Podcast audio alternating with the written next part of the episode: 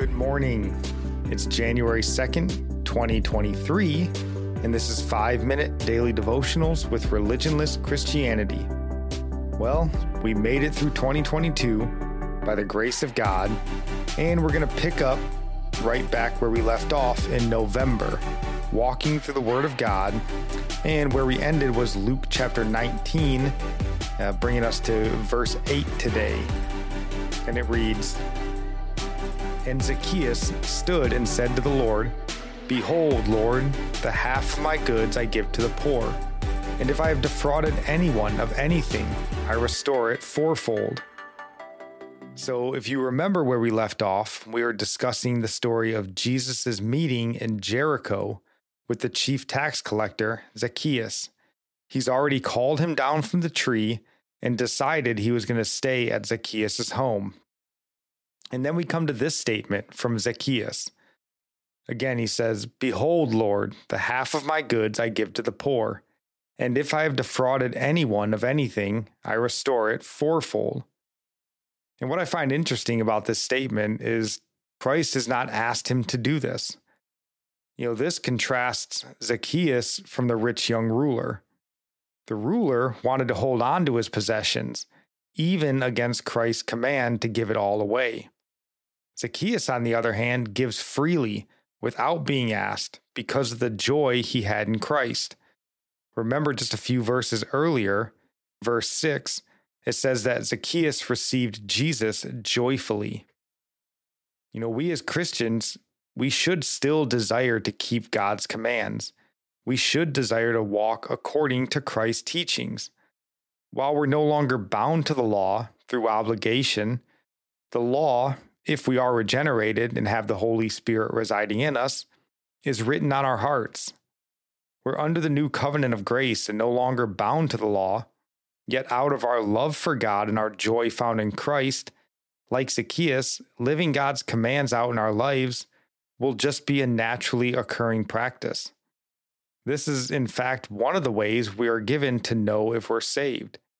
1 John chapter 2 verse 3 says, and by this we know that we have come to know him, if we keep his commandments. And this is not begrudgingly or for show, but keeping his commands lovingly and joyfully.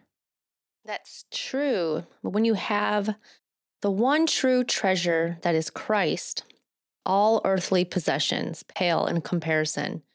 We know he loves us and will give us heavenly treasures, like we read about in Matthew chapter 6, 19 through 21, where he says, Do not lay up for yourselves treasures on earth, where moth and rust destroy, and where thieves break in and steal. But lay up for yourselves treasures in heaven, where neither moth nor rust destroys, and where thieves do not break in and steal. For where your treasure is, there your heart will be also. If your treasures are stored up on earth, it will be impossible to follow Christ. We are told to not love the world or the things of the world. And that's written in 1 John 2 15 through 16. Do not love the world or the things in the world. If anyone loves the world, the, lo- the love of the Father is not in him. For all that is in the world, the lust of the flesh, the lust of the eyes, and the pride of life, is not of the Father, but is of the world. And we read that the love of money is the root of all evil in 1 Timothy 6:10. For the love of money is the root of all kinds of evil, for which some have strayed from the faith in their greediness and pierced themselves through with many sorrows. Now, the rich young ruler probably is not like the chief tax collector Zacchaeus in that he inherited his riches likely. Maybe the tax collector was greedy, I'm assuming, like they were looked upon as if they, you know, took more than they should have. So maybe he stole to have his riches. So He'd possibly sinned in that area. The rich young ruler seemed to have not sinned in this way, but he rejected Christ's command to let go of it all and follow him. Zacchaeus, you know, repented after receiving Jesus. He received him with joy. He knew he had the greatest treasure in Christ and would serve him gladly. And I pray that we are willing to do the same with, with joy. Our psalm of the day comes from Psalm chapter 96, verse 5 and 6 For all the gods of the peoples are worthless idols, But the Lord made the heavens, splendor and majesty are before him, strength and beauty are in his sanctuary. Our proverb today comes from chapter 2, verses 3 and 5.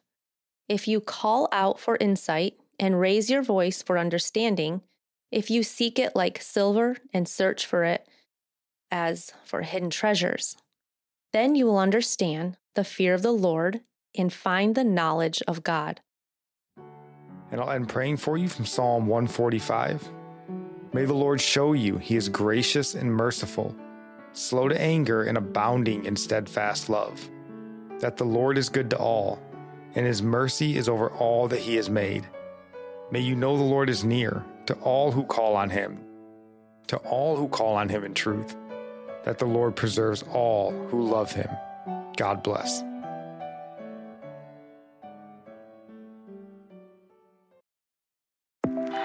For America's climate goals, investing in clean energy adds up.